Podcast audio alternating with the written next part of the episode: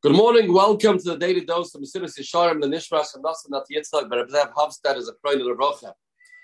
Since today is a day of Lag Ba'omer, I'd like to share with the Oilam something that a Vishnitz Rebbe Shlita said in his visit here last week.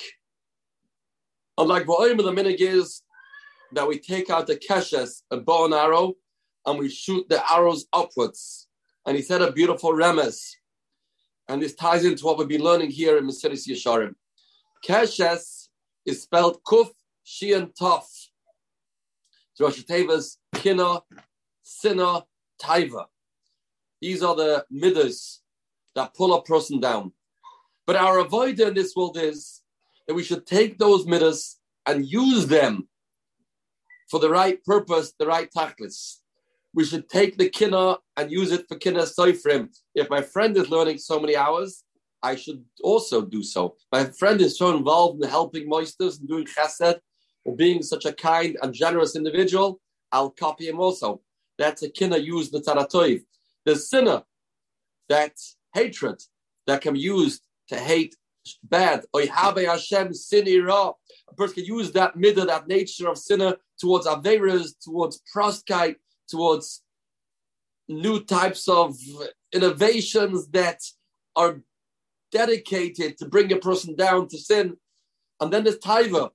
Taiva can be used, the tzadara. The taiva can be used for learn Torah. The ultimate taiva is that a person should be oyev Torah, yispa Torah, a person should love Torah, be so passionate about his Torah. He should never be satiated with anything, any Torah that he learns. He should want more and have such a drive and a desire to keep on growing. So we take the keshes, the kinna sinna taiva, and we shoot it upwards which means we elevate the kina, sinna, and taiva to turn it into something positive. We don't get dragged down into this world of gashmias, into this world of taiva, into the world of hatred, into the world of wrongdoings. We channel it into the right direction.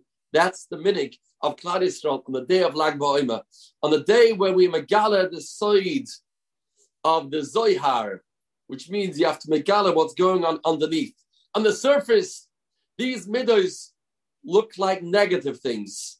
But if Hashem created these midas, ultimately there is a tachlis, toiv. And the way how we do that is by shooting it upwards, upwards. And we said this is why the Chasam Sofer tells us that the day that has the most kedusha of Sfira Soima is the day of Lag BaOmer. By Sfira Soima, we find in the pasuk that the pasuk emphasizes the idea of tenufa, why does the Torah emphasize the tenufa of the Omer? Because tenufa of the Omer is this idea. Omer Rosh Tevis, Ma'at, Ve'ein Rosha. We think everything is bad, everything is terrible. We have to be mispoinen and find the tzidkus in everyone and in every midah. That's the Omer at We elevate ourselves these days not to be dragged down into the world of taiva and kinna sinna in a negative way, to elevate it into spirituality, into elevation, into devekas beboire yisbarach shemoy.